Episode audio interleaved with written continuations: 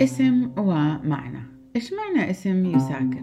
اسم يساكر اسم عبري ومعناه الشخص اللي يشتغل وياخذ راتبه أو معاشه.